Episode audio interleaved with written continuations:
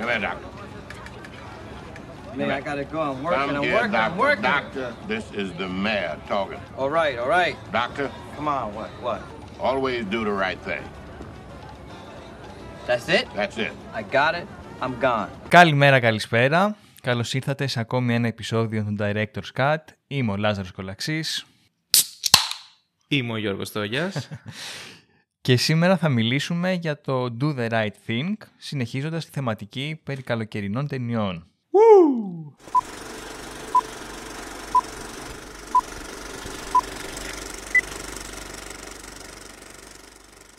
Αγαπημένη ταινία του Γιώργου. Ταινία. Αυτή τη φορά όντως αγαπημένη, όχι όπως το Aquaman. Μετά το Aquaman είναι η δεύτερη αγαπημένη. λοιπόν, ε, είμαι πάρα πολύ ενθουσιασμένος για αυτή την ταινία. Α, Την, την έχεις ξαναδείς εσύ, Λάζαρε, θύμισε μου. Ήταν η πρώτη φορά. Πω, Έτσι, έτσι. Πόσο... πο- λοιπόν, πες μου, πόσο, πόσο τέλεια είναι αυτή η ταινία. Πες μου, σ' ακούω. Κοίτα, θα σε απογοητεύσω μάλλον. Ε, καλά, όχι, Όχι, όχι, ρε, όχι, όχι. Λάζαρε. Μα, βασικά ξέρεις τι. Δεν μπορώ να το, ανα... να το... Δηλαδή αυτό που σκέφτομαι για την ταινία πρέπει να το αναλύσω λίγο περισσότερο στη συνέχεια. Διότι, Εντάξει, θα το κάνουμε αυτό, αλλά μην με στεναχωρείς. θεω... Ωραία, συνοπτικά θα πω ότι ίσως ήθελε λίγο μοντάζ παραπάνω. Αυτό θα το αφήσω εκεί. Οκ, περιμένω να δω τώρα τι θα μου πεις, όντως, περιμένω. Ε, λοιπόν, εγώ θεωρώ ότι είναι πραγματικά μια σπουδαία ταινία. Αρχικά να πω τη σύνοψη βασικά. Ναι, ναι, Πριν τώρα πω πόσο βιάζεσαι εδώ. σπουδαία Θες ταινία να μας είναι. πεις πώς πολύ την αγαπάς και δεν ξέρουμε τι γίνεται στην ταινία. Ναι, ναι, έχω, έχω χαϊπαριστεί άπειρα.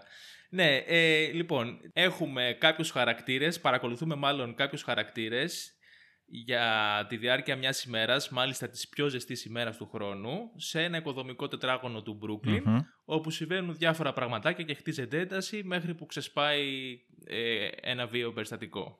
Ε, η ταινία είναι του Spike Lee, του πασίγνωστου αυτού σκηνοθέτη, του 1989 Μμμ. Και μάλιστα έκανε πρεμιέρα την ίδια μέρα με το πρώτο Batman του Tim Burton. Άντε, οκ. Ναι, ναι. Το Do the Right Thing ήταν ένα έτσι λίγο πιο ανεξάρτητο low budget Μμμ. εργάκι που δεν το ήξερε κανένας και κανένας δεν το περίμενε. Ενώ το, το Batman είχε και αυτό αρκετό, αρκετό hype αφού- καθώς ήταν η πρώτη ας πούμε, ταινία Batman Ναι, και ναι, ναι. Tim Burton που ήταν και τότε και στα high του και ξέρεις. Ε, Παρ' όλα αυτά όμως έκανε πολύ μεγάλη εντύπωση από την πρώτη μέρα που κυκλοφόρησε και μάλιστα πριν αρχίσει, πριν βγει στις αίθουσες οι κριτικοί που είχαν δει πρώτα ας πούμε, την Μμμ. ταινία στις δημοσιογραφικές προβολές ε, ανησυχούσαν πάρα πολύ ότι αυτή η ταινία θα προκαλέσει ταραχές και θα βγάλει τον κόσμο στους Ναι. δρόμους ας πούμε, και θα, κάνει, θα προκαλέσει Αυτές οι ξέρεις, ιδέες. Ναι, ναι, ναι. επεισόδια. ναι, ναι, ναι, ναι. Ε, να πούμε λίγα πράγματα για το Spike Lee, γιατί έχουμε να πούμε πολλά και για την ταινία, οπότε μην χάνουμε χρόνο. Μιας και είναι η πρώτη φορά που αναφέρομαστε. Εντάξει, είναι ένας πάρα πολύ γνωστός και σημαντικός σκηνοθέτης. Έχει πολύ κάποια δικά του χαρακτηριστικά. Κινείται συνήθως στις ταινίες του γύρω από το ρατσισμό και τα, και τα φυλακτικά θέματα, κυρίως στον πυρήνα της Αμερικής που εκεί ζει, αλλά και βράζουν και πιο πολύ όλα αυτά. Μμμ. Ε, φέτος, αν δεν κάνω λάθος, ήταν ε, και πρόεδρος ε, το φεστιβάλ των Κανών. Ε, και είναι η πρώτη φορά που κάποιος μαύρος γίνεται πρόεδρος. Οκ. Που να πούμε ότι η ταινία του είχε πάει στις Κάνες το 89, το Do the Right Thing, αλλά έχασε από τον Steven Soderbergh. Έτσι, μεγάλη νίκη για τον Steven. ε, ναι, και α- νομίζω είχε γίνει και μια μικρή παρεξήγηση. Τέλος πάντων, είχε εκφράσει τη δυσαρέσκειά του ο, ο Spike Lee ότι Spike Lee. ναι, δεν είστε αρκετά τολμηροί και κάτι τέτοιο τέλος πάντων. Συμφωνώ. και ήταν πρόεδρος ο, ο Herzog τότε. Α, OK, OK. Ε, ναι, έχει βγάλει πολλές γνωστές ταινίες. Το Da Five Bloods η πρόσφατη Μμμ. του από το Netflix, αλλά το Malcolm X, το She's Gotta Have It, που είναι και αυτές στο, στο πιο, στην πιο πρώιμη ας πούμε, περίοδο Έχει του. βγει σε σειρά αυτό. Το, ναι. ναι. το οποίο το, το είχαμε σχολιάσει Ναι, ναι, νομίζω ναι. και στο Σε κάποιο άλλο επεισόδιο, δεν θυμάμαι προηγούμενο ποιο. επεισόδιο. Ναι, με, αχ, πώς, πώς λεγότανε, Παναγία μου, ντροπή, το ξέχασα. το... Σκότα Χάβιτ. Ε, for, for the old ε, years. Α, το επεισόδιο Version. λες. Ναι, ναι, ναι. ναι. Ναι, το οποίο όμως στη σειρά, αν θυμάμαι καλά, δεν πολύ συμμετέχει. όχι, όχι, κάνει έχει ένα- όλα τα είναι επεισόδια. Έχει παραγωγός. όλα τα επεισόδια. Τα σκηνοθετεί. Α, δικά του ναι, είναι. ναι, ναι, ναι. Α, οκ, οκ. Ε, το Black Classman Μμμ. έχει, έχει διάφορες ταινίες. Κάποιες δεν είναι και τόσο καλές, Το remake του αν Old με Boy. ρωτάς. Ναι, ας πούμε αυτό, το- αυτό πόνεσε πάρα πολύ, η αλήθεια είναι. Ε, κάποιες είναι ψηλομέτρες, κάποιες είναι φοβερές. Ε, νομίζω, κατά τη γνώμη μου τέλος πάντων, ότι το Do The Right Thing είναι σε μια κατηγορία Μμμ. μόνο του, ξεχωρίζει και από τη φιλμογραφία του, αλλά και ότι είναι πολύ σημαντικό σαν ταινία γενικά για τον κινηματογράφο. Και για να δικαιολογήσω λίγο και αυτό το hype που έχω από το πρώτο δευτερόλεπτο που έχουμε αρχίσει και γράφουμε, ε, θεωρώ ότι είναι τρομερά σημαντική και σπουδαία ταινία και σε επίπεδο θεματικής και σεναρίου και, θε... και σε επίπεδο τέλος πάντων θέματος, αλλά και στο τεχνικό και στο σκηνοθετικό επίπεδο. Μμ. Δηλαδή ότι η ταινία αυτή αποτελεί και για αυτά τα δύο πράγματα που μόλις ανέφερα ε, σεμινάριο, πώς να το πω. Ναι, ναι. Και για να μην σε τρομάξω, γιατί μάλλον σε έχω τρομάξει με αυτά που σου είπα στην αρχή για την ταινία, θεωρώ ότι έχει- έχει γεράσει πάρα πολύ καλά. Ναι, βασικά δεν έχει γεράσει καν. θα Ναι, έλεγα. ο- ναι, δηλαδή οκ. τώρα έχει περάσει, έχει περάσει τα 30 χρόνια Ναι. η ταινία, βγήκε το 89 και θα μπορούσε κάλλιστα να έχει βγει, ξέρω εγώ, φέτος. Μμ. Πολύ φοβάμαι ότι θα μπορούσε να έχει βγει και του χρόνου, ξέρω εγώ. Ε, είναι, είναι, είναι η θεματική του που προφανώς δυστυχώς δεν έχει ξεπεραστεί και είναι καυτή πατάτα Ναι. στα κοινωνικά ζητήματα μέχρι και σήμερα. Αλλά και αισθητικά και τεχνικά όμως νομίζω ότι στέκεται πάρα πολύ καλά. Γιατί εντάξει Ναι, υπάρχουν ναι. ταινίες... Ε, αυτή- γιατί υπάρχουν ταινίες εκείνης της περίοδου που λίγο κάπως ξέρεις ξυνίζεις άμα τις βλέπεις ε, σήμερα. Ναι, ναι, όχι, έχει αντέξει γενικά πάρα πολύ καλά, αλλά και θεματικά θεωρώ ότι είναι... έχει αρκετό ενδιαφέρον. Και θα το συζητήσουμε βέβαια προφανώς, εντάξει. Λοιπόν, Ναι, με τι θες να ξεκινήσουμε; Από πού να το πιάσουμε; Λοιπόν, α, θα αναφέρω κάτι που λογικά θα, ξέρεις, θα πάει ντόμινο μετά και θα συνεχίσουμε. Κάτι που μου αρέσει πάρα πολύ στην ταινία και είναι κάτι που δυστυχώς ξέρεις δεν το συναντάς συχνά Μμμ. πλέον.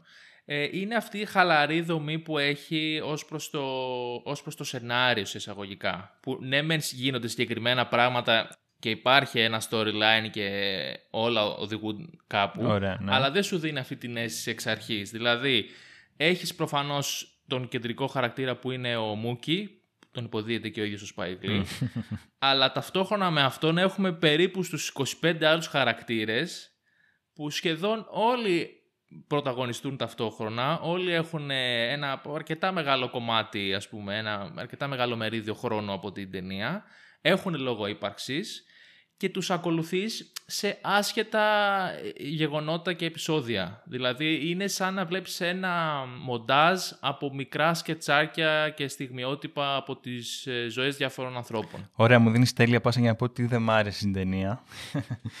ε, ισχύει αυτό που λες βασικά. Ουσιαστικά είναι ένα, ένα μοσαϊκό της γειτονιάς που σου δείχνει Μμμ. καθημερινές, άρα και βαρετές στιγμές της ζωής αυτών των ανθρώπων. Ναι. Και εδώ είναι αυτό που μου αρέσει, αλλά νομίζω ότι δεν μου αρέσει επειδή ακριβώς αυτός ήταν ο σκοπός εν μέρη. Δηλαδή, το, Μμμ. α, ένιωσα κάποια στιγμή να βαριέμαι, αλλά νομίζω ότι αυτό προκύπτει από τη φύση της ιστορίας. Δηλαδή, άμα δεν βαριόμουν, δηλαδή, π.χ. άμα μας έδειχνε ότι ερχόταν μια, εξω... είχαμε μια εξωγήινη εισβολή, προφανώς θα αναιρούσε την έννοια της καθημερινότητας. Δηλαδή, η καθημερινότητα εξ ορισμού είναι βαρετή, οπότε λέω ότι βαριέμαι, αλλά κατάλαβες το, λέω ότι ήταν κάπως Ναι. αναμενόμενο. Οκ. Και ουσιαστικά γι' αυτό λέω ότι θα ήθελα να είναι λίγο πιο μικρή ταινία, να βγουν κάποια κομματάκια που νομίζω επαναλαμβάνονταν κάπως. Δηλαδή, ο γιος του Ναι. Πιτσαδόρου που έλεγε 80 φορές την ημέρα ότι δεν θέλει τους μαύρους, εντάξει, μπορούσαμε να το ακούσουμε 10 φορές, ξέρω εγώ, κατάλαβες. Ναι, οκ. Ε, αλλά ναι, αυτή είναι η μοναδική μου ουσιαστικά διαφωνία με την ταινία, ότι ήθελε λίγο κόψιμο σε κάποια πραγματάκια. Αλλά εκ φύσεως αυτή η Εντάξει, χαλαρή εντάξει. δομή, κατάλαβες, είναι λίγο ναι. οδηγούσε εκεί, πιστεύω. Ναι, το ακούω πώς το αναφέρεις. Ε, βέβαια να πω ότι επ' ουδενί δεν, δεν το ένιωσα εγώ αυτό στην Ναι, ταινία. εντάξει. Ίσα ίσα που κάτι που μου άρεσε επιπλέον ήταν ε, ότι παρόλο που πραγματεύεται ένα πολύ δύσκολο θέμα, ε, δεν στο δείχνει από την αρχή αυτό. Δηλαδή δεν σε πάει με το συνηθισμένο ή με μια σοβαρή ταινία, πάρτε με στα σοβαρά. Έχει ένα τρομερό flow και Αυτό, ναι. ένα τρομερό ρυθμό. Δηλαδή γκρουβάρει απίστευτα. Την είδα χθες. Είχα, είχα, λίγο, είχα αρκετό καιρό να Μμ. τη δω. Προφανώς εντάξει, μου άρεσε πάντα πάρα πολύ, αλλά τη βάζω χθες και αυτό που συνειδητοποίησα είναι ότι πόσο τρομερά ανεβαστική είναι. Δηλαδή από τα πρώτα λεπτά που ξεκινάει η ταινία. Με το χορευτικό εκεί. Μέχρι σχεδόν. ναι, με το χορευτικό που είναι τέλειο, φανταστικό. Ε, ο χορός της ε, Πέρεθ. μέχρι και τη σκηνή που ξέρω εγώ γίνεται το μπαμ. Λίγα λεπτά πριν εκεί που σβήνουν στο... τελειώνει η βάρδια και σβήνει λίγο όλο αυτό το πράγμα. Ένιωθα, ένιωθα γαμάτα, ένιωθα τέλεια. Δηλαδή, γινόντουσαν διάφορες σκηνές συνεχόμενες. Είχε cut που από, σε πήγαινε από τη μία σκηνή στην άλλη, από το ένα χαρακτήρα στον άλλον και εμένα δεν με έκανε να βαρεθώ. Δηλαδή το αντίθετο κάπως σε σχέση με σένα. Και ήταν πάρα πολύ διασκεδαστικό. Δηλαδή ένιωθα ότι γκρουβάρει πάρα πολύ αυτή η ταινία και διασκέδαζα όσο την έβλεπα. Γούσταρα πάρα πολύ. Ναι. Γέλαγα, ξέρεις. Απίλαυσα τους χαρακτήρες πάρα πολύ. Μου αρέσανε κάθε φορά που τους βλέπω. Δηλαδή θέλω να μάθω κι άλλα για αυτούς και θυμάμαι ατάκες τους, τους γουστάρω πάρα πολύ. Δηλαδή περνάω καλά με αυτή την ταινία.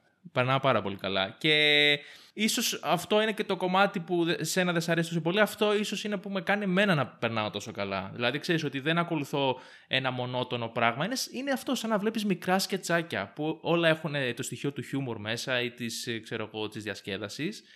Και σου είναι πολύ uplifting, σου φτιάχνει τη διάθεση. Ναι, νομίζω αυτό ότι είναι λίγο. ε, Ήταν εξ αρχής λίγο ρίσκο με την έννοια ότι άμα δεν έχει τους χαρακτήρες που θα, σε, θα σου κεντρήσουν ενδιαφέρον μπορεί και να σε χάσει. Mm. Οπότε Ισχύει. είναι λίγο επικίνδυνη η απόφαση. Αλλά νομίζω ότι, εντάξει, πέρα από το γεγονός ότι εμένα δεν με ξετρέλανε, ας πούμε, ε, θεωρώ ότι σαν προσέγγιση ήταν αυτή που έπρεπε να είναι. Γιατί έχεις αυτό το, Mm. Το απλό, το καθημερινό που τα γεγονότα ρέουν μπροστά στην οθόνη κτλ. Και ξαφνικά οδηγήσει στο φινάλε που είναι κυριολεκτικά εκρηκτικό. Δηλαδή, Mm. αν δεν είχε προηγηθεί όλο αυτό το πράγμα, θα έχανε το φινάλε. Ναι. Οπότε μπορεί να λέω ότι δεν Συμφωνώ. μ' αρέσει τόσο, αλλά είναι πάρα πολύ ταιριαστό για αυτό που ήθελε να κάνει. Συμφω- Συμφωνώ 100% ότι λειτουργεί έτσι. Δηλαδή όλο αυτό το πράγμα χτίζει ε, μέχρι το φινάλε. Αλλά ταυτόχρονα ξέρεις, δεν είναι από αυτές τις ταινίες που μόνο σε έχουν εκεί λίγο για να σε χτυπήσουν στο Ναι, ναι, τέλος. ναι. Ε, υπάρχει υπάρχει λόγος και για. Δηλαδή, όλοι οι άλλοι χαρακτήρες έχουν λόγο ύπαρξης. δικαιολογούν αυτά που λένε. Βγάζουν και θέματα και νοήματα από πίσω μέχρι εκείνη τη στιγμή. Δεν είναι ότι υπάρχουν μόνο και μόνο για να σε ξεγελάσουν και να σε κοροϊδέψουν εισαγωγικά και να φας το φινάλε στα Ακριβώς. μούτρα, στα γροθιά. Ίσα ίσα που οι, οι σχέσεις που αναπτύσσονται στη διάρκεια της ταινίας έχουν πάρα πολύ ενδιαφέρον και, με, και μετά αυτό η κλιμάκωση σου δει, τα βάζεις σε ένα άλλο place, ρε παιδί μου. Δηλαδή έχει πολύ ενδιαφέρον το πόσο στείνει Μπράβο, όλο αυτό. Ναι. ναι, ναι, ναι, ναι. Νομίζω ότι, δεν ξέρω, σεναριακά είναι ιδιοφιές αυτό Μμμ. που έχει κάνει. Δεν ξέρω αν όλοι αυτοί οι χαρακτήρες είναι υπαρκτοί ή τους έχει φανταστεί. Εντάξει, δεν έχει και μεγάλη σημασία. Αλλά πώς έχει επιλέξει προσεκτικά τον καθέναν να έχει συγκεκριμένο λόγο, συγκεκριμένο ξέρω εγώ, χαρακτηριστικά, συγκεκριμένο ξέρεις, χαρακτήρα, περπάτηματα πάντα, είναι αντιπροσωπευτικά, ας πούμε, κάπως μιας κοινωνίας του Brooklyn, όπως τη φαντάζομαι εγώ τουλάχιστον, γιατί δεν έχω ζήσει εκεί. Ναι. Και ταυτόχρονα αναδεικνύει όμως και όλα αυτά τα θέματα τα οποία έχουν αυτές οι γειτονιές και εκείνη την περίοδο αλλά μέχρι και σήμερα. Δηλαδή δουλεύουν πολύ επίπεδα αυτοί οι χαρακτήρες. Όχι μόνο για να διασκεδάσουμε ή να αλληλεπιδράσουν με τον Μούκι, είναι και ανεξάρτητες οντότητες που έχουν λόγο ύπαρξης και εξυπηρετούν συγκεκριμένους σκοπούς μέσα στην ταινία. Είναι, βασικά είναι πάρα πολύ ρεαλιστικοί χαρακτήρες και οκ, μπορεί να μην έχουμε μεγαλώσει στο Brooklyn, αλλά εγώ ας πούμε κάποιους από αυτούς τους βλέπω στη γειτονιά μου.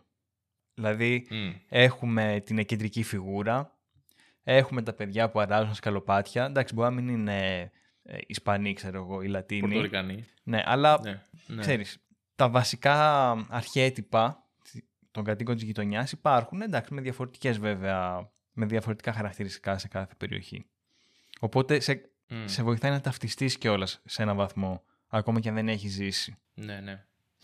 Ε, να σου πω, θες να τους αναφέρουμε λίγο, μιας και έχουμε σχολέσει τους χαρακτήρες, να μην τους πούμε αναλυτικά, απλά έτσι λίγο σύντομα τι αντιπροσωπεύουν. Πολύ, Ωραία, πολύ ξεκίνα εσύ τελικά. γιατί πιστεύω θα, το θυμάσαι, θα τα θυμάσαι καλύτερα. Ναι. Κοίτα, εντάξει, έχουμε τον Μούκι προφανώς Ναι, που είναι ο Spike Lee σαν πρωταγωνιστή, αλλά ε, έχει μια σε εισαγωγικά ιδιαιτερότητα ότι ο συγκεκριμένος χαρακτήρας έρχεται στο τέλος να δείξει τη διαφορετικότητα. Μμμ. Δηλαδή μέχρι και το τέλος δεν μας σε εισαγωγικά πάλι απασχολεί πάρα πολύ. Δηλαδή είναι ένας τύπος ψηλοαδιάφορος, Ε, α- λίγο φευγάτος, έχει παρατήσει κάπως τη γυναίκα του, το παιδί του, βλέπουμε ότι δεν τον απασχολούν πολλά πράγματα. Ε, η δουλειά, ε, α, α, δουλειάς αλλάζει συνέχεια, κα- λουφάρει στη δουλειά του, οπότε ξέρεις, είναι ένας τύπος ο οποίος δεν είναι και ο πιο γαμάτος, ας το πούμε έτσι, δεν ξέρω. Ε, ένας απλός τυπάκος λίγο είναι περίεργος. αυτό, ναι. Ναι, είναι ένας λίγος περίεργος και φευγάτος. Είναι λίγο αλλά είναι βλαχοδήμαρχος. πολύ σημαντικός για το τέλος. Ναι, ισχύει. Τους ξέρει όλους, χαιρετάει. Για τα πιτσιρίκια, ναι, τα πάντα. Ε, αλλά εντάξει, είναι πολύ σημαντικός για το φινάλε. Οπότε όλη η πορεία μέσα στην ταινία έρχεται για να μας δείξει το φινάλε. Τώρα, έχουμε κυριολεκτικά ένα καφάσι από ο, ο, πο- πάρα πολλούς άλλους χαρακτήρες, οι οποίοι όμως συνέχεια σε κάθε σκηνή που, η- που τους βλέπουμε κάνουν κάτι σημαντικό. Δίπλα στον ε, Μούκι έχουμε το Σαλ, που είναι ο διοκτήτης της Μμ. πιτσαρίας, ο, μαζί με τους δύο γιους του, τον ε, Βίτο και τον Πίνο. Ο, είναι αρκετά συμπαθητικός ο Σαλ, κατ' εμέ. Ε, έχει βρει τις ισορροπίες με τη γειτονιά. Είναι ο μόνος στην ουσία που μπορεί να επιβιώσει εκεί γιατί είναι μια, ένα, μια μαύρη γειτονιά. Οπότε έχει βρει τους ρυθμούς του, έχει βρει τον τρόπο επικοινωνίας με τους ντόπιους.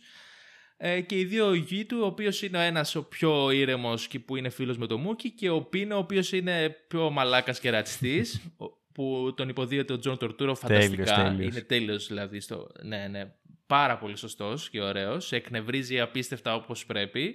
Ε, έχουμε τον Da Mayor, ο οποίος είναι ένας άστεγος που προσπαθεί να πίνει συνέχεια μπύρες και κάνει διάφορα, αλλά είναι και αυτός πολύ σημαντικός γιατί φαίνεται σαν να εκπροσωπεί κάπως το λόγο του Μάρτιν Λούθερ Κίνγκ στην γειτονιά. Είναι ένας πιο μεγάλος άνθρωπος, πιο ήρεμος, προσπαθεί να, φέρνει, να τηρεί τις ισορροπίες, να είναι άνθρωποι αγαπημένοι μεταξύ τους, να μην υπάρχουν εντάσεις. Δείχνει δηλαδή ένα πιο συγκρατημένο χαρακτήρα.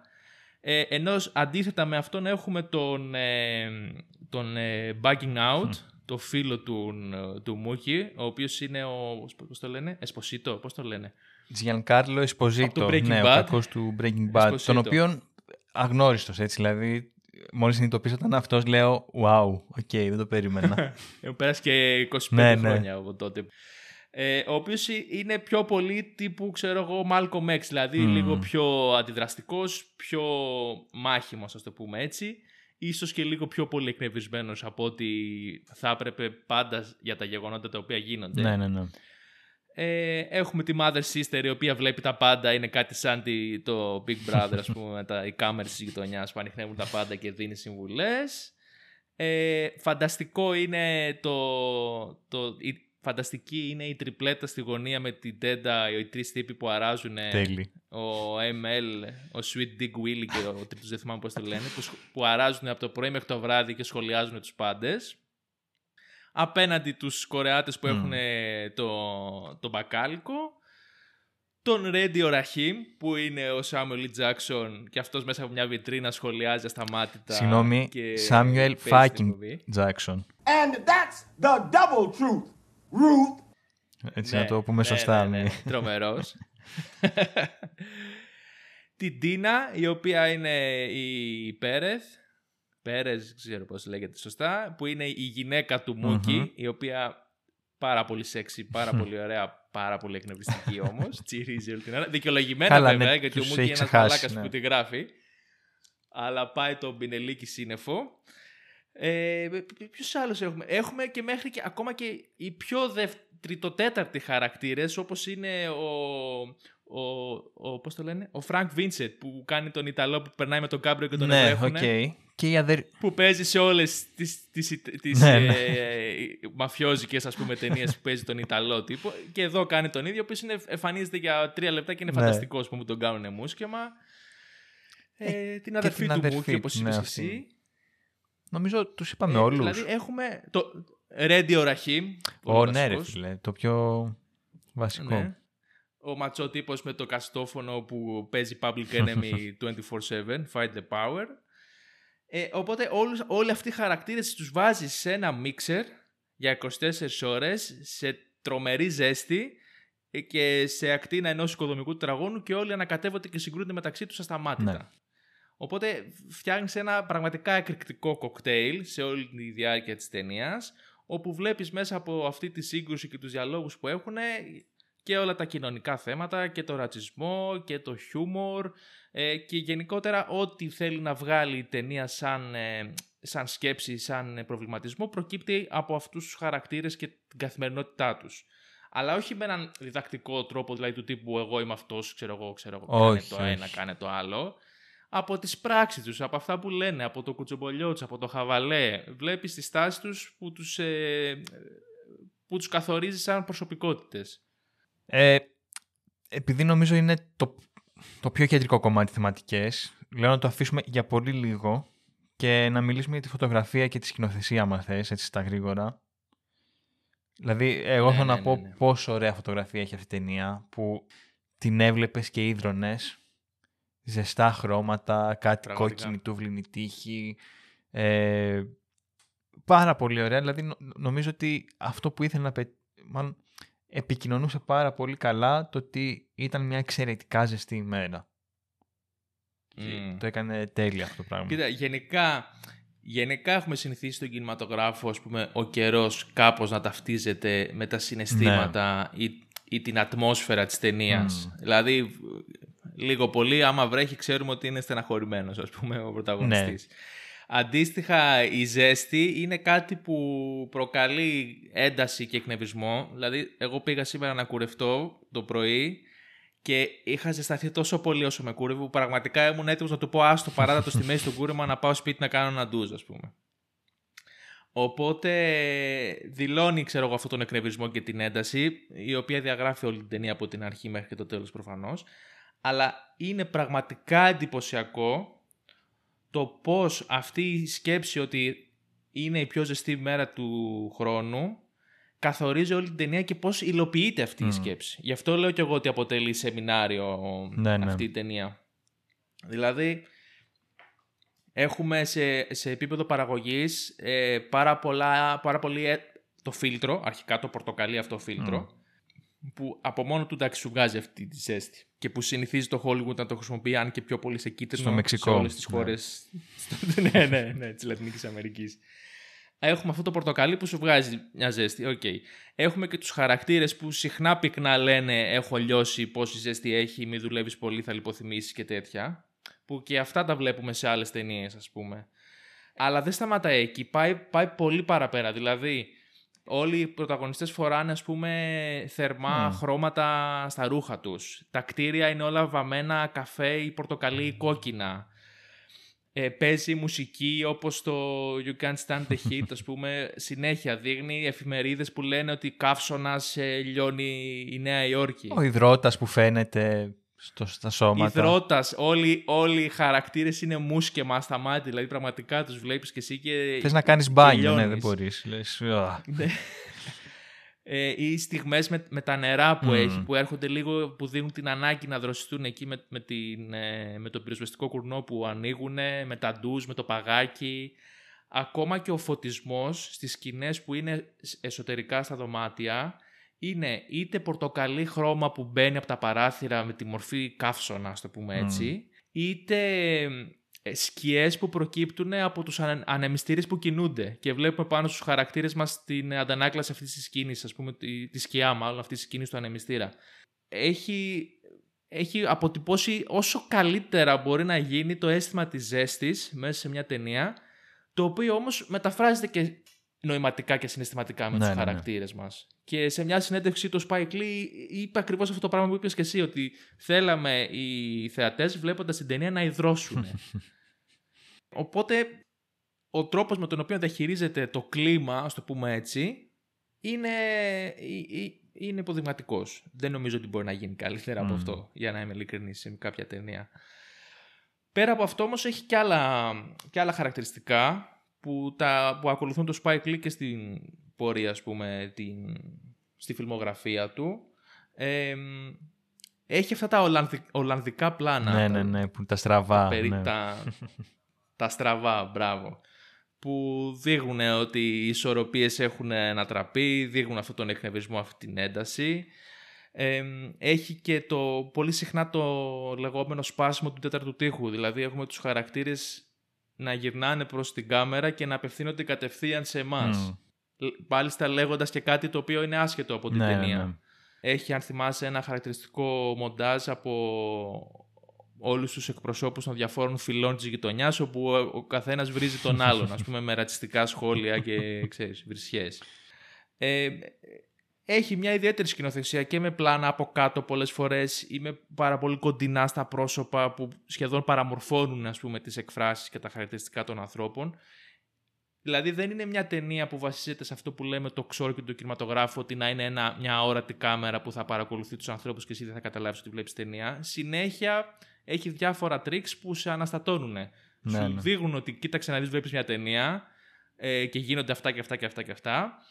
Αλλά και πάλι όλα αυτά τα χαρακτηριστικά έρχονται για να δώσουν α- ακόμα περισσότερη ένταση και να σε κάνουν, ξέρω εγώ, να νιώθεις και εσύ λίγο πιο αναστατωμένος, πιο κουρασμένος, πιο ιδρωμένος, πιο άβολα, γιατί ε, η κυριότερη χρήση νομίζω της ε, ζέστης ως, ως εργαλείο είναι για να χτίσει από την αρχή μέχρι το τέλος Ναι. Ένταση. Δηλαδή ξεκινάει η μέρα, ζεσταίνονται όλοι, λιώνουνε. Αυτό προκαλεί εκνευρισμό. Όσο προχωράει η μέρα, εκνευρίζονται όλο και περισσότερο. Μαζί με αυτούς ίσως και εμείς, στην περίπτωση τη δικιά σου ακόμα πιο πολύ. Ε, Μέχρι που λίγο πριν το τέλος αρχίζει και νυχτώνει. Οπότε εκεί νιώθουμε και εμείς μια χαλάρωση. Φεύγει λίγο αυτό το πράγμα του καύσωνα, ότι πέρασε αυτή η μέρα, ότι μπορούμε λίγο να δροσιστούμε, να Και ηρεμήσουμε. μετά, Και μόλις λίγο έχεις ηρεμήσει, έρχεται η έκρηξη, ναι. Ε, το μόνο που θα προσθέσω σε όλα αυτά που είπες είναι ότι εμένα μου άρεσε πάρα πολύ το πώς κατάφερε να, να σε πείσει, για- να, να σου παρουσιάσει τη ζωντάνια της πόλης. Δηλαδή, οκ, είχες αυτά που γινόταν, που γίνονταν στο πρώτο επίπεδο της κάμερας, αλλά πίσω, στο φόντο, Μμ. ήταν πάρα πολύ ζωντανή η Ναι. κίνηση. Δηλαδή, ξέρεις, δεν ήταν ότι «Α, οκ, τώρα ποιος κάθεται να δει τι γίνεται στην απέναντι γωνία, δεν φαίνεται.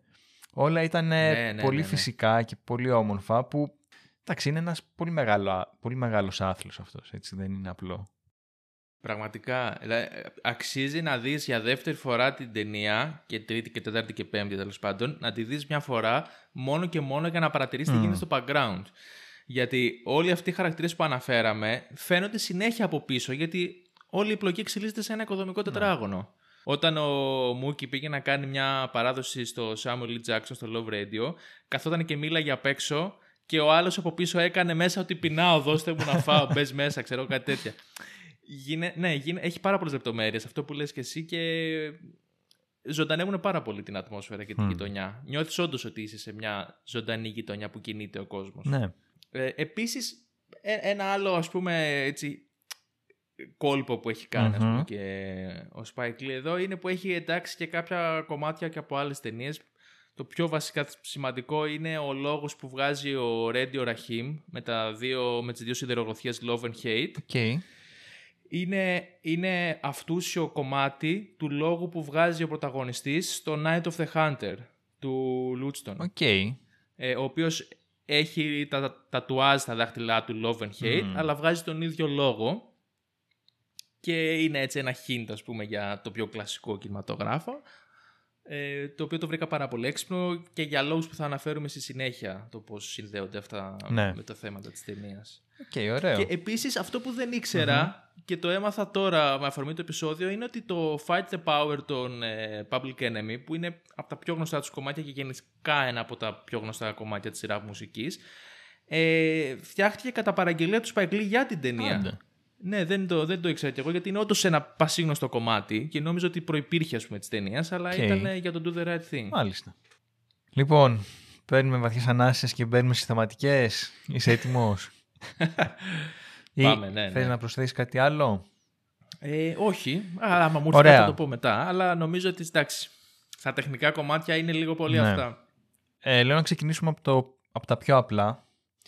Ε, που εμένα μου κάνει εντύπωση το θέμα του εξευγενισμού. Okay. Το οποίο ουσιαστικά είναι μια προέκταση όλων αυτών που λέγαμε. Και θέλω λίγο να το την παραβάλω με το 40 years old version. Γιατί βλέπεις εδώ τη Μμμ. γειτονιά του Brooklyn που είναι γεμάτη ζωντάνια, έχει πλούσιους χαρακτήρες, πλούσιους ενώ από χαρακτηριστικά όχι από οικονομικά, οικονομική κατάταξη, Μμ. κατάσταση. Δηλαδή βλέπεις συνεχώς τη ζωή στην πόλη, όλοι ε, έχουν μια σχέση μεταξύ τους, είναι φίλοι, γνωρίζονται, χαιρετιούνται κτλ. Και αν δεις ας πούμε το πώς αποτυπώνεται η πόλη στο 40 years old version, είναι εντελώς διαφορετικό. Δηλαδή 30 χρόνια μετά έχει αλλάξει εντελώς το Brooklyn σαν περιοχή. Είναι πολύ διαφορετική. Ακριβώς. Αυτό που βρίσκω πάρα πολύ ενδιαφέρον Ναι. στο Do the Right Thing είναι ότι ουσιαστικά πιάνει την αρχή του εξευγενισμού. Γιατί νομίζω ότι δεν υπήρχε καν ο όρος. Δεν είχε εμφανιστεί ακόμα. Ακριβώς, ναι. Αυτό ήθελα να σου πω, ότι ε, λέγανε σε μια συνέντευξή του Spike Lee, τον ρωτούσε ένας δημοσιογράφος πώς γίνεται να ήταν τόσο προφητική Μμμ. η ταινία. Γιατί το certification δεν είχε ξεκινήσει εκείνη Μμ. την περίοδο, ούτε σαν όρος, αν δεν κάνω λάθος, αλλά και συγκεκριμένα στο Brooklyn. Δεν ήταν κάτι το οποίο συνέβαινε. Τώρα, τα τελευταία χρόνια είναι που γίνεται αυτό το πράγμα ριζικά. Και όμως σε μια σεκάνς εκεί με τον τύπο το λευκό, με το φανελάκι Boston Celtics, Ναι, ναι, ναι. με του Larry Bird, το πιάνει στο ζουμί του αυτό. Δηλαδή με δύο ατάκες και το πώς συμπεριφέρεται αυτός και οι υπόλοιποι είναι, είναι ο ορισμός του certification. Οπότε είναι όντως πολύ προφητικό. Και το ένα κομμάτι είναι αυτό του certification και το άλλο είναι ότι η ταινία βρήκε το 89 και το 92 ήταν οι μεγάλες ε, διαμαρτυρίες ε, στο Los Angeles που με τη δολοφονία ενός μαύρου που έγινε στην ουσία ακριβώς αυτό που έγινε και στην ταινία. Οκ. Ναι, είναι, ε, είναι εντυπωσιακός με το πόσο είχε ψηλιαστεί τη Ναι, φάση πολύ που ενδιαφέρον. πάει το 89 ο Spike Lee, ναι. Αλλά κοίταξε, ίσως είναι εντυπωσιακό για μας που τα βλέπουμε απ' έξω και λέμε κοίτα τι προφητικό που είναι, αλλά ε, για έναν άνθρωπο που ζει εκεί, αν είναι και λίγο ψηλιασμένος ας πούμε και αντιλαμβάνεται την κατάσταση, φαντάζομαι ότι δεν είναι τόσο προφητικό γιατί το ζει, το βλέπει καθημερινά. Όταν βλέπεις τη γειτονιά σου να αλλάζει μέρα με τη μέρα, υποπτεύεσαι λίγο ή ψιλοκαταλαβαίνεις που πάει η κατάσταση. Εντάξει, και εδώ υπάρχει. Δεν είναι ότι είναι μόνο στην Αμερική.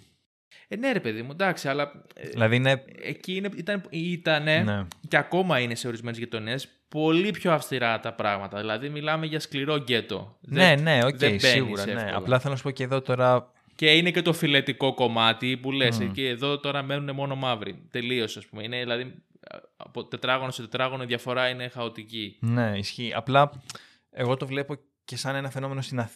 και στην Αθήνα, ας πούμε. Καλά, και σε άλλες περιοχές βέβαια. Μμ. Αλλά που ξέρεις, ακούγεται ότι ε, κάποιος παίρνει ολόκληρες πολυκατοικίες. Δηλαδή, που αυτό το πράγμα, Ναι, ξέρεις, η ναι, ναι, ναι. πολυκατοικία θεωρείται ότι έχει πάρα πολύ ζωή, διότι κατοικούν διαφορετικά άτομα κτλ.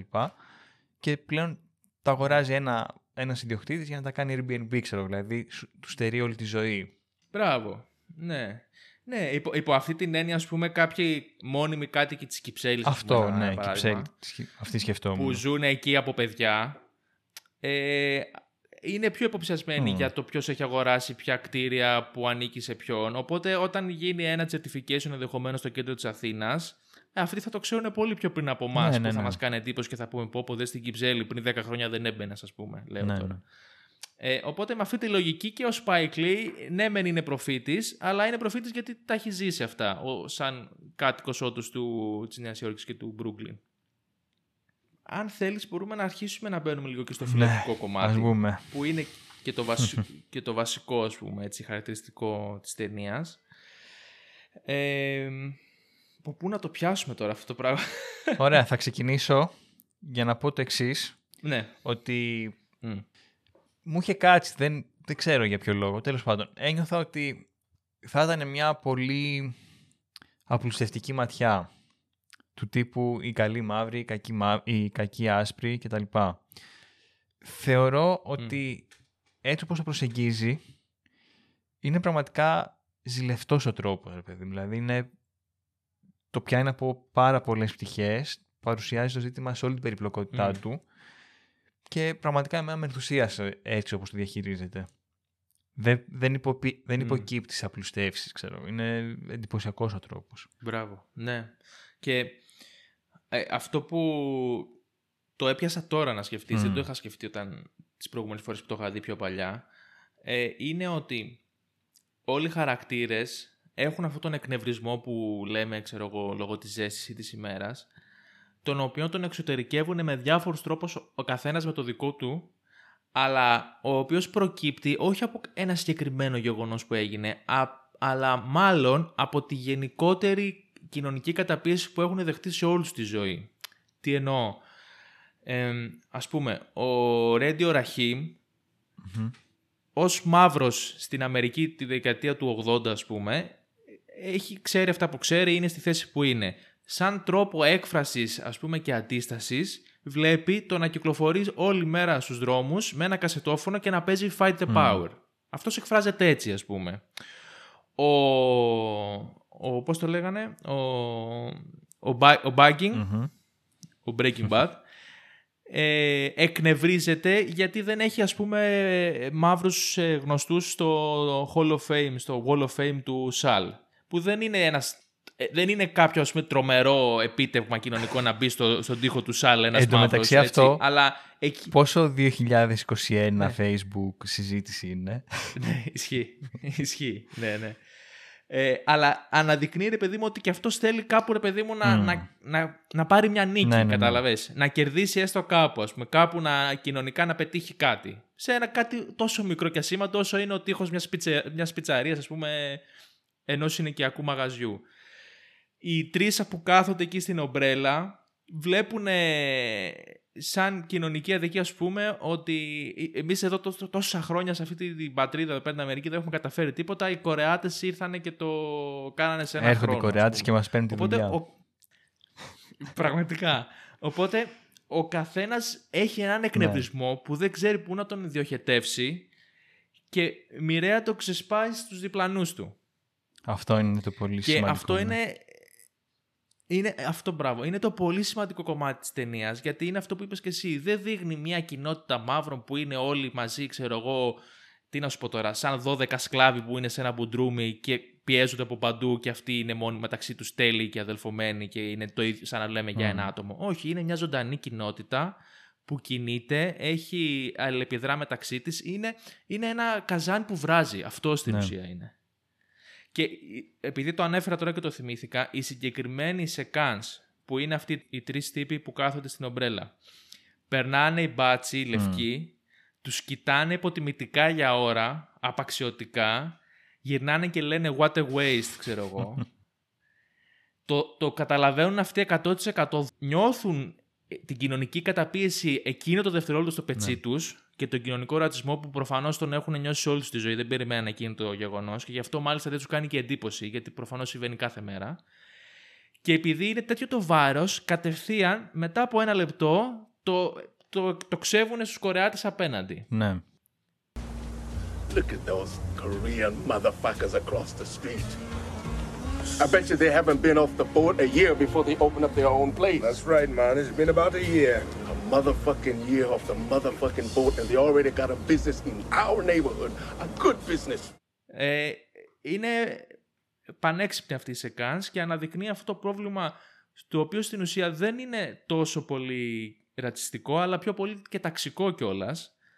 το οποίο κινείται μέσα στα, ας πούμε, τα, στα στρώματα τα κατώτερα. Έχουν αυτή την ανάγκη να, να βγάλουν κάπως όλη αυτή την καταπίεση που έχουν νιώσει ρε παιδί μου και όλο αυτό το, το, το, το βάρος που τους ρίχνει η κοινωνία κάπως θέλουν να το αποβάλουν. Εμένα αυτή η σκηνή μου άρεσε πολύ, γιατί διαπίστωσα πόσο, πόσο οικουμενικά είναι κάποια πράγματα. Δηλαδή, αυτό που λένε εμείς δεν πετυχαίνουμε γιατί είμαστε μαύροι και οι Κορεάτες πέτυχαν γιατί είναι Κορεάτες, ξέρω εγώ.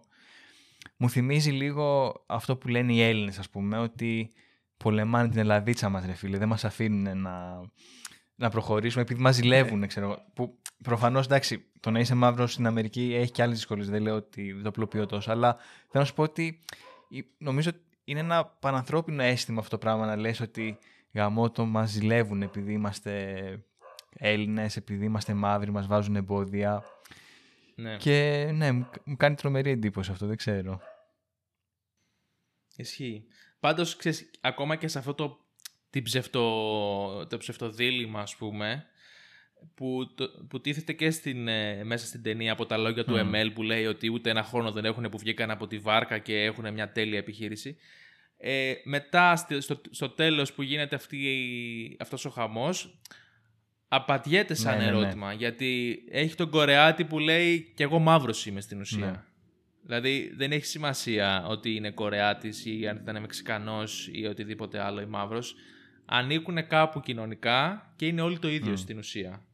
Τώρα αν εσύ θέλεις να το κάνεις ρατσιστικό ας πούμε ή φιλετικό ότι θέλεις πες το αυτό το πράγμα είναι μάλλον δικό σου πρόβλημα και είναι μια ανάγκη να νιώσεις κι εσύ ότι δεν είμαι ο τελευταίος ας πούμε τροχός της αμάξης και ότι υπάρχει και κάποιος άλλος κατώτερος από μένα. Ναι.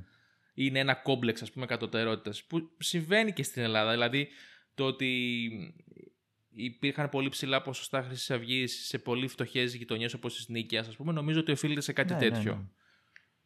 Ε, αλλά ναι, έχουμε όλες αυτές, όλους αυτούς τους χαρακτήρες που νιώθουν όλη αυτή την κοινωνική πίεση την οποία την εξωτερικεύουν ο καθένας με το δικό του τρόπο και έχουμε στην ουσία μετά το φινάλε όπου έρχεται και δένει όλα αυτά μαζί, όλη αυτή την αγανάκταση ας πούμε έρχεται ένα γεγονός που πυροδοτεί, είναι μια σπίθα που πέφτει πάνω ας πούμε, στο έφλεκτο υλικό και γίνεται η έκρηξη. Ναι. Θες να πάμε στο φινάλι ή να πούμε. Δηλαδή, εγώ έχω να πω και κάτι για τον Σάλα, ας πούμε. Ναι, ναι, ναι, πες, Π.χ. πες. αυτό θεωρώ ότι τον διαχειρίζεται πάρα πολύ σωστά και σου δείχνει ουσιαστικά ρε παιδί μου ότι στην πράξη δε, και είναι και δεν είναι ρατσιστής. Δηλαδή είναι λίγο ντεμή, είναι, λι- όχι ντεμή, είναι λίγο περίπλοκο. Μμ.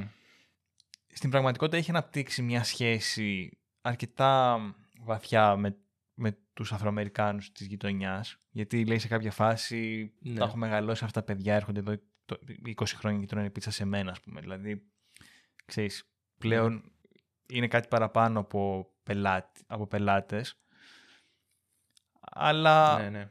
Εν τέλει αυτό δεν εμποδίζει ας πούμε το γιο του να βλέπει τους υπόλοιπους σαν κατώτερους, σαν τους μαύρους ξέρω εγώ και υποχρεώνω να τους ταΐζω. Δηλαδή πιάνει έτσι μια πολύ περίπλοκη κατάσταση που δεν μπορείς να πεις ότι ο άλλος είναι ή δεν είναι ρατσιστής. Είναι κάπως... Ναι. Κοίταξε, να σου πω, ε, νομίζω ότι αυτή είναι ε, μια χαρακτηριστική περίπτωση που δεν θα μπορούσε να γίνει κάπως αποδεκτή στο σήμερα και λόγω του political Μμμ. correct. Τι θέλω να πω. Ε, α, θυμάμαι ας πούμε ότι ο Ζίζεκ σε μια ομιλία του έλεγε ότι είχε κάποιους φίλους πριν, μετά τη, ή, ή πριν ή μετά τη διάσπαση της Ιουγκοσλαβίας τέλος πάντων που ήταν κάποιοι φίλοι οι οποίοι μεταξύ τους λέγανε αστεία ε, πιο ρατσιστικά που κορυδεύαν ο ένας στην εθνικότητα Ναι, ναι, του ναι. αλλού ότι έχει τα τάδε χαρακτηριστικά του. Ένας είναι τσιγκούνης, ο άλλος είναι ξέρω εγώ βλάκας κτλ. Αλλά όλα αυτά ήταν κάποιος μηχανι... μηχανισμός στην ουσία, χιουμοριστικός, για να έρθουν πιο κοντά.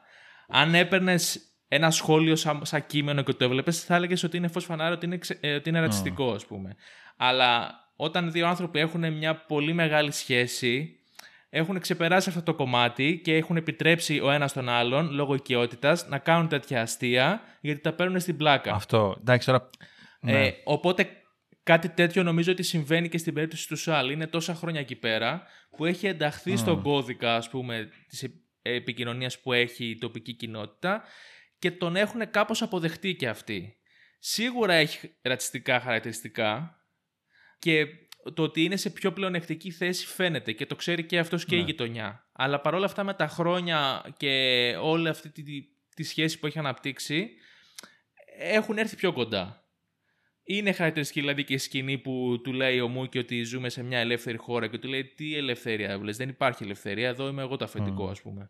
Εκεί είναι, είναι ξεκάθαρο ότι εντάξει είμαστε όλα καλά, όλα ωραία, αλλά δεν είμαστε ίσα Ναι, και ισχύει. όμοια ρε παιδί μου.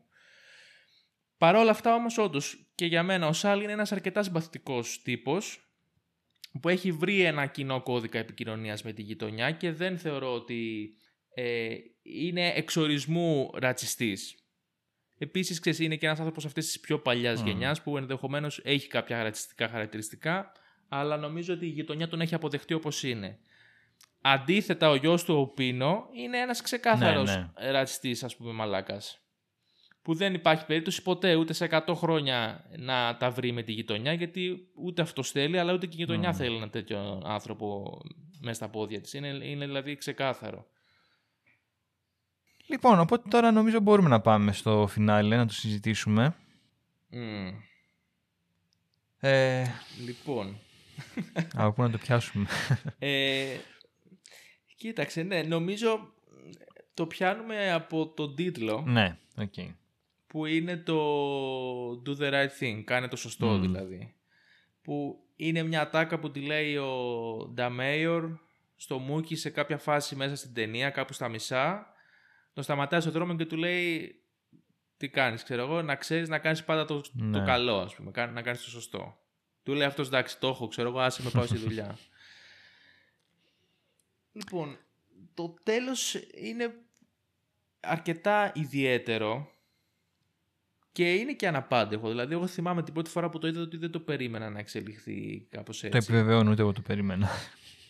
Ε, όταν ξεκίνησε δηλαδή να χτίζεται αυτή η ένταση και να βλέπω ότι πάει να γίνει χαμούλης, θεωρούσα ότι μάλλον ο Πίνο, αυτός ο, ο γιος, ο Τορτούρο, ο ρατσιστής, θα κάνει κάποια μαλακία ας πούμε.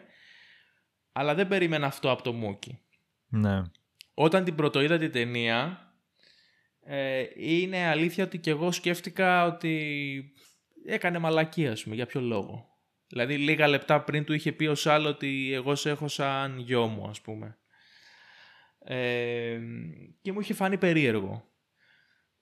Με τα χρόνια έχω αρχίσει λίγο να αναθεωρώ και ενδεικτικό μάλιστα είναι και μια συνέντευξη που είχε δώσει ο Spike Lee, ο οποίος επειδή το ρωτάνε συνέχεια γιατί το έκανε αυτό ο Μούκι και αν έκανε το σωστό και ποια είναι η θέση του κτλ.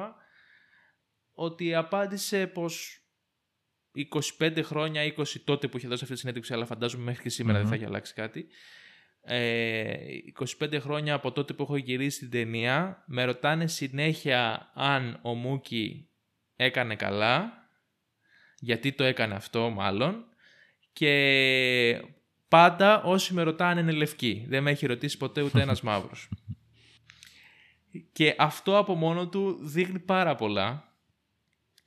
Και α- η αλήθεια είναι ότι αν το σκεφτείς, ακόμα και στην ταινία είδαμε το θάνατο ενός ανθρώπου και αυτό που μας προβλημάτισε πιο πολύ είναι γιατί κάκως έσπασε μια τζαμαρία. ναι. Δηλαδή υ- υ- υ- υπάρχει μια εξίσωση της ανθρώπινης ζωής με ένα υλικό αγαθό, μια, μια τζαμαρία ξέρω εγώ ας πούμε. Δηλαδή, οκ. Και είναι, είναι λίγο τρομακτικό σαν σκέψη το ότι ας πούμε τον κόσμο τον απασχολεί αυτόν ή είναι τρομακτικό και για μένα όταν την πρωτοείδα από τη φορά που μόλις τελείωσε η ταινία πιο πολύ με είχε σοκάρει το ότι πω πω έσπασε την τζαμαρία του αφεντικού του παρά το ότι δολοφονήθηκε εν ψυχρώ ένας άνθρωπος. Ναι, είναι, είναι δύσκολο θέμα. Ε, Ναι. τι να πεις τώρα και να, να είναι λίγο περίπλοκο. Τέλος πάντων. Λοιπόν, σχετικά με το φινάλε, ε, νομίζω ότι δείχνει ξεκάθαρα ότι πέρα από τους μικρορατσιστές που μπορεί να υπάρχουν σε μια, κι- σε μια γειτονιά, που πρα- στην πραγματικότητα δεν είναι και πάρα πολύ επικίνδυνοι. Δηλαδή, okay, μπορεί να πλακωθούν λίγο στο ξύλο, αλλά με την επόμενη μέρα θα τα βρούνε, ξέρω εγώ. Α, Πολύ απλουστευτικά. Ο μεγαλύτερος κίνδυνος είναι η μπάτση. Δηλαδή, αυτό το λέει ξεκάθαρα, νομίζω. Δηλαδή, νομίζω ότι ο κακός της υπόθεσης στην πραγματικότητα είναι αυτή η μπάτση και όχι τόσο ο Σάλ, ας πούμε, ή ακόμα και ο γιος του. Ναι. Οπότε αυτό για μένα είναι σημαντικό να σου πει ότι ο, ο κοινός εχθρός είναι ένας συγκεκριμένος. Ε, απ' την άλλη, τώρα το αν ήταν σωστό ή όχι αυτό που έκανε ο, ο Μούκι, γενικά είναι κάτι που με έχει προβληματίσει και με τα δικά μας φαινόμενα, ρε παιδί μου, που βλέπεις ότι σπάνε μαγαζιά κτλ.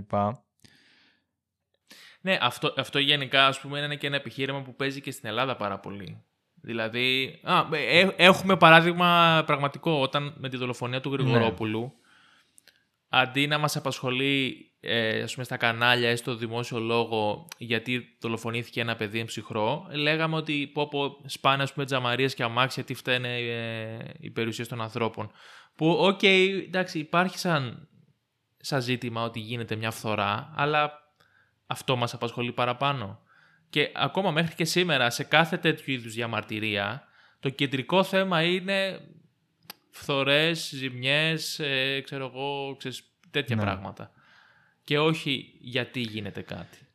Εδώ τώρα, εγώ δεν το έχω λύσει ακόμα αυτό, δεν έχω δώσει απάντηση. Απλά θέτω το εξής ερώτημα, επειδή εκείνη την περίοδο με τον Γρηγορόπουλο βάλανε φωτιά στο μαγαζί ενός γνωστού μας. Μετά από λίγο καιρό ξαναβάλαν φωτιά στο μαγαζί ενός γνωστού, του ίδιου γνωστού μας. Και εν τέλει αυτός ο γνωστός μας πήρε μια καραμπίνα και τίναξε τα, μα- τα μυαλά του. Οπότε αναρωτιέμαι.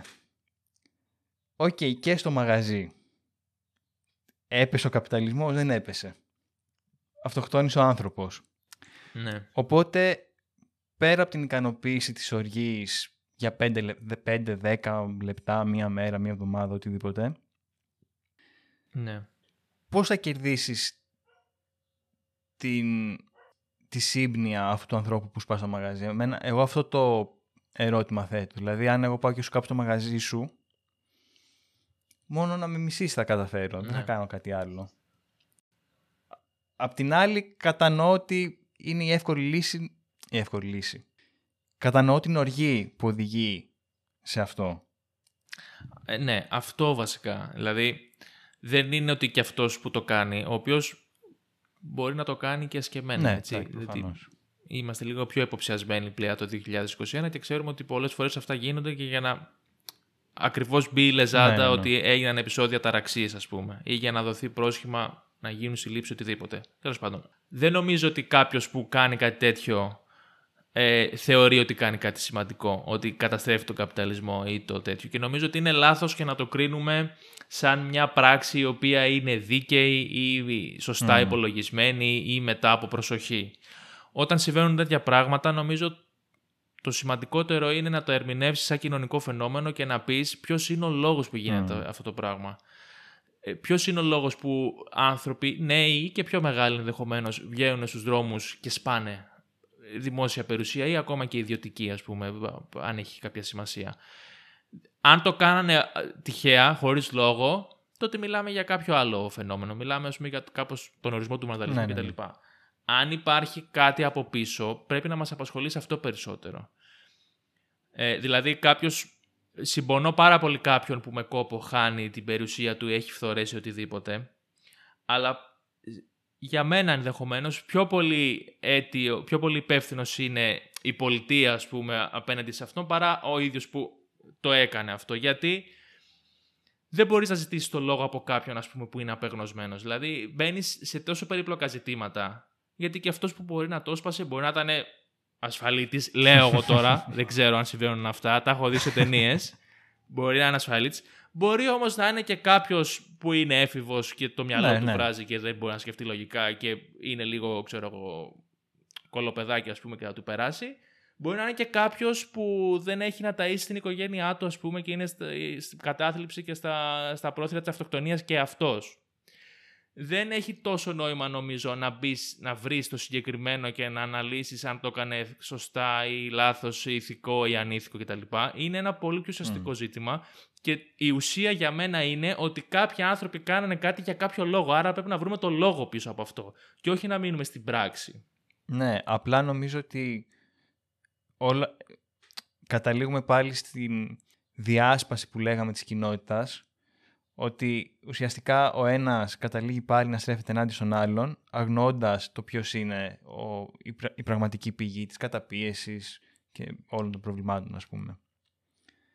Δηλαδή αυτό Ναι, ναι, ναι συμφωνώ, μα δε- δεν είναι και μια λογική Ναι, ναι. πράξη. Δηλαδή, αν εγώ τώρα ας πούμε, γι- γίνει κάτι και με εκνευρίσει πάρα πολύ, μπορεί άμα είμαι και νευρικός σαν άνθρωπο να δώσω μια και να σπάσω το κινητό μου στον Ναι. τοίχο. Ο τοίχος στο κινητό μου δεν φτάνει σε τίποτα. Εγώ θα το μετανιώσω μετά που το έκανα. Ξέρω ότι για αυτό που έγινε το κινητό μου δεν φταίει. Παρ' όλα αυτά έγινε μια δράση εκείνη τη στιγμή γιατί υπήρξε, έπρεπε να, κάποιοι- κάποια, να, να αποκληθεί κάποια αντίδραση. Ήταν λάθος, ενδεχομένως ναι. Θα τα πληρώσω εγώ, πάλι ναι. Έκανα μαλακία, πάλι ναι. Αλλά δεν έχει πολύ νόημα να πω εκείνη την ώρα να με μαλώσω, Ναι. ας πούμε. Γιατί έγινε για κάποιο άλλο λόγο. ας πούμε. απ' την άλλη Κάπως, ε- κάπω- κάπως έτσι Ναι. το βλέπω, ρε παιδί μου. εγώ. επειδή το θέτει και η ταινία το ερώτημα, αν, μα- μάλιστα στο τέλος κλείνει με δύο κείμενα, τέλος πάντων, ατάκες του Μάρτιν Λούθερ Κινγκ που είναι υπέρ της μη βίας και του Μάλκομ Εξ που λέει ότι μερικές φορές χρειάζεται και η βία.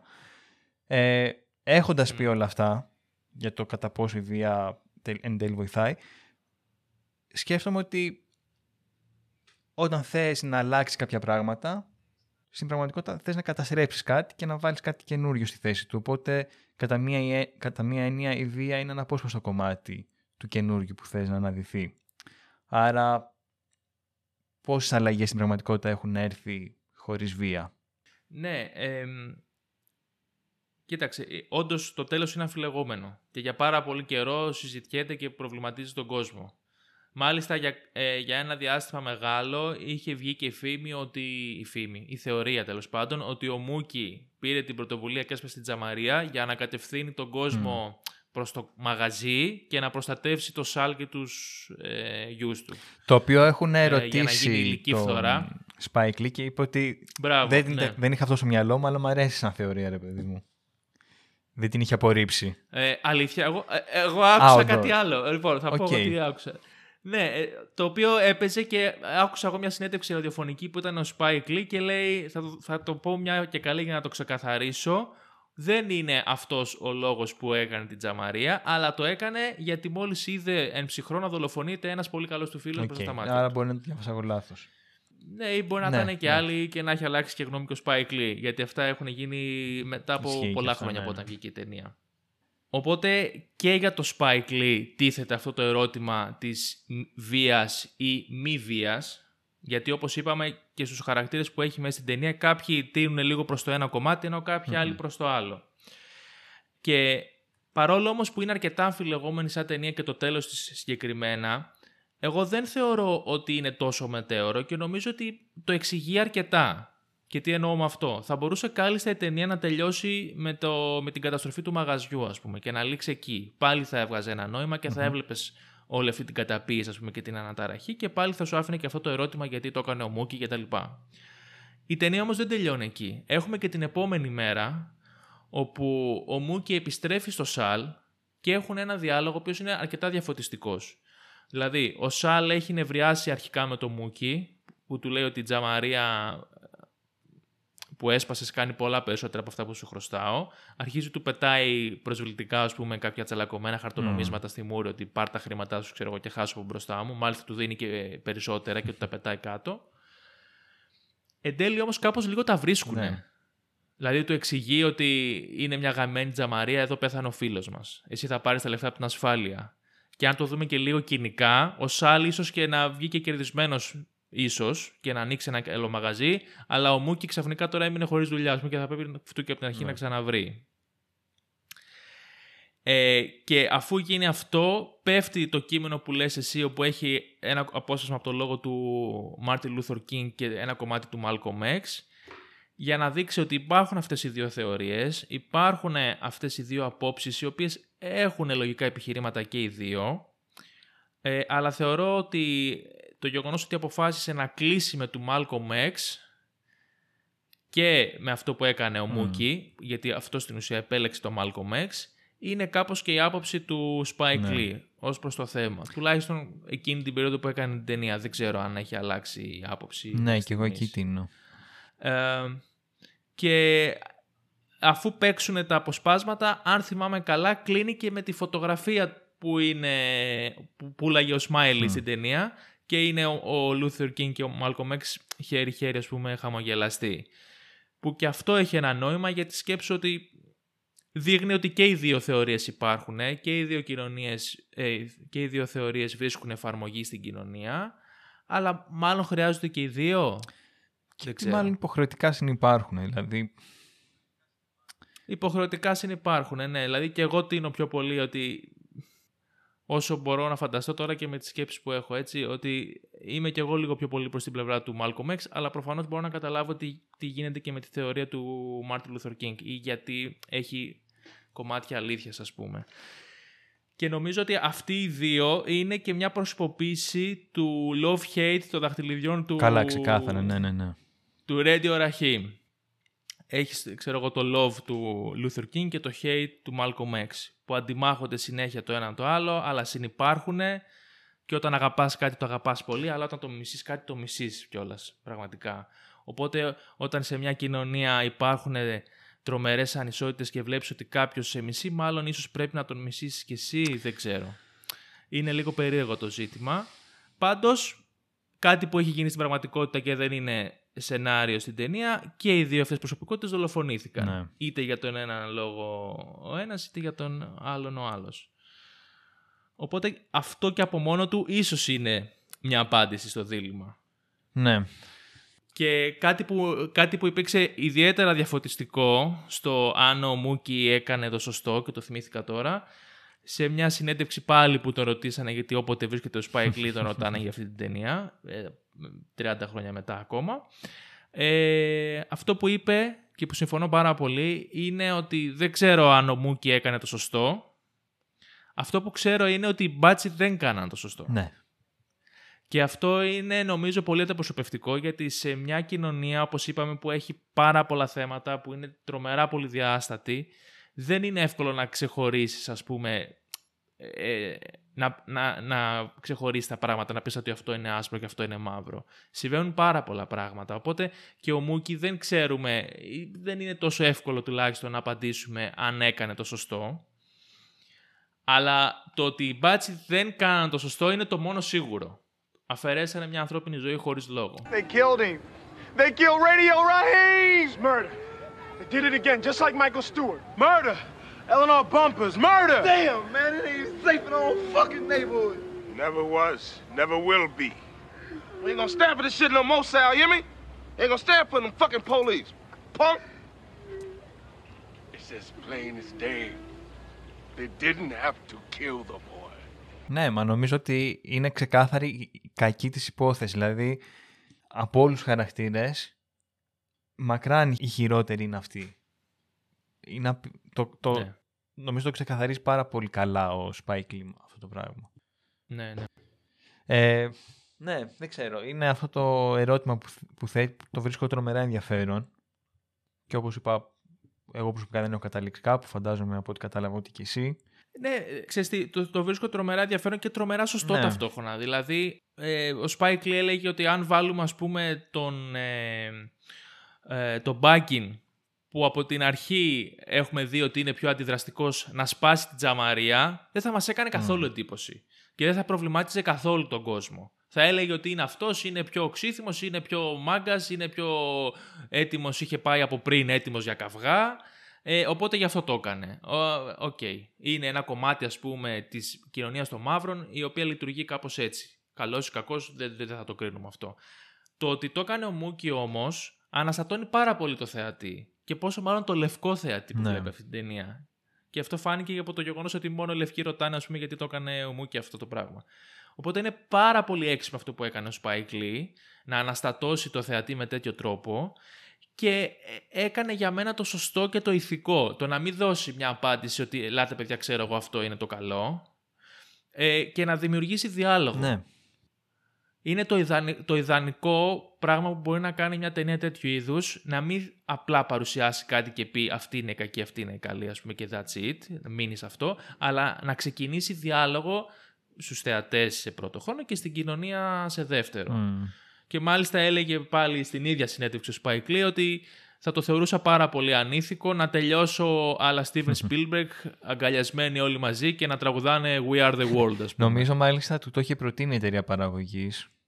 Λέει ότι το είχε βρει το φινάλε πολύ ακραίο και του, είχε, προ- του είχαν προτείνει να αγκαλιάζονται στο τέλος ο Μούκη και ο Σάρ και λέει εντάξει δεν αποκλείται να το κάνουμε αυτό το πράγμα και βρήκε αλλού διανομή τέλος πάντων. Ναι. Αλλά ναι, νομίζω το φινάλε είναι πραγματικά εξαιρετικό.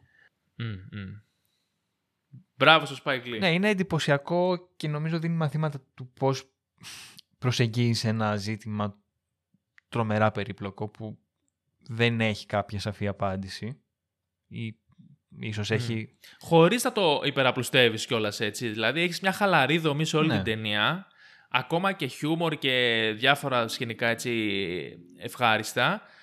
Μένεις όμως πιστός στο χαρακτήρα που θέλεις να αποδώσεις, χωρίς να το υπεραπλουστεύεις και ξεκινάς και ένα προβληματισμό και ένα διάλογο ας πούμε, στο θεατή. Δηλαδή είναι Είναι υποδειγματική. πολύ αβίαστα ρε παιδί μου. Δεν είναι όπως οι σύγχρονες ταινίες που σου λένε Ναι, ναι. είμαι πολιτική ταινία, κοίτα με, έχω να πω πράγματα, σε παρακαλώ δώσε μου σημασία, είμαι σημαντική. Ενώ Ναι. εδώ είναι απλά, Ναι, ξέρεις, ναι, ναι. υπάρχει και μέσα από τις σχέσεις των ανθρώπων προκύπτουν ζητήματα που απλά αναδύονται. Ναι. Δεν... Είναι σ- συγκλονιστικό. Μπράβο. Και ακριβώς επειδή και εμείς είμαστε άνθρωποι και ζούμε, ας πούμε, σου βγάζει και αυτό το, ότι είναι αληθινό. Δεν χρειάζεται ο άλλος να σου εξηγήσει Α, είμαι έτσι και φέρομαι έτσι γιατί έχω διαβάσει αυτό το βιβλίο και μου έχει υποδείξει αυτή την ιδεολογία. Καταλαβαίνεις ο άλλος Ναι, γιατί ναι. μιλάει έτσι. Καταλαβαίνεις ο άλλος γιατί φέρεται έτσι. Γιατί έτσι έχει ζήσει, εκεί, έτσι ζει. Είναι, είναι, είναι ένας υπαρκτός άνθρωπος, δεν είναι ένας ψεύτικος, μια φιγούρα, ας πούμε, ένας χαρακτήρας. Ναι. Να πούμε σε αυτό το σημείο ότι η ταινία αυτή θα προβληθεί στο Open ναι. Air. Στις 21 Ιουλίου στο Άλσους Πετραλώνων και 9.30 ώρα το βράδυ. Οπότε αφού ακούσατε και το, και το podcast μας, πηγαίνετε και εκεί να την ξαναδείτε, να την δείτε πρώτη φορά. Και εκεί θα είμαι και εγώ λογικά. ναι, μπορεί να είμαι και εγώ, όντως. Για, να πάμε και μαζί. Ε, μαζί, μαζί θα πάμε. Ε, ναι, είναι μια καλή ευκαιρία. Αυτά. Ήταν το Do the Right Thing από τους Μια Spike Lee. αναπάντεχη συνέχεια των ερωτημάτων που έθεσε ο Aquaman για τη βία. Πραγματικά. ε, οπότε ναι, ξέρω, άμα θέλετε να δείτε δύο ταινίες στη σειρά πάνω στο θέμα, γιατί όχι, κα- δείτε αυτές τις δύο, που δεν έχουν καμία σχέση. το, το πιο το πιο σάπιο double feature που έχει προταθεί στο ίντερνετ ποτέ είναι αυτό. Ε, ναι. Και δεν ξέρω, πείτε μας. Αγάπη ή μίσος είναι ένα ερώτημα που θα μας απασχολεί μάλλον για καιρό. ναι. Ε, μέχρι την επόμενη εβδομάδα που θα ανανεώσουμε το ραντεβού μας ήμουν ο Γιώργος Τόγιας. Ήμουν ο Λάζαρος Κολαξής. Να κάνετε πολλά μπάνια και να βλέπετε πολλές ταινίες. Γεια σας. Γεια σας. Fight the power! Fight the power! Fight the power!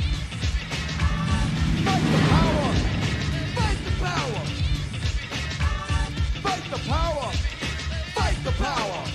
We got to fight the powers that be. As the rhythm.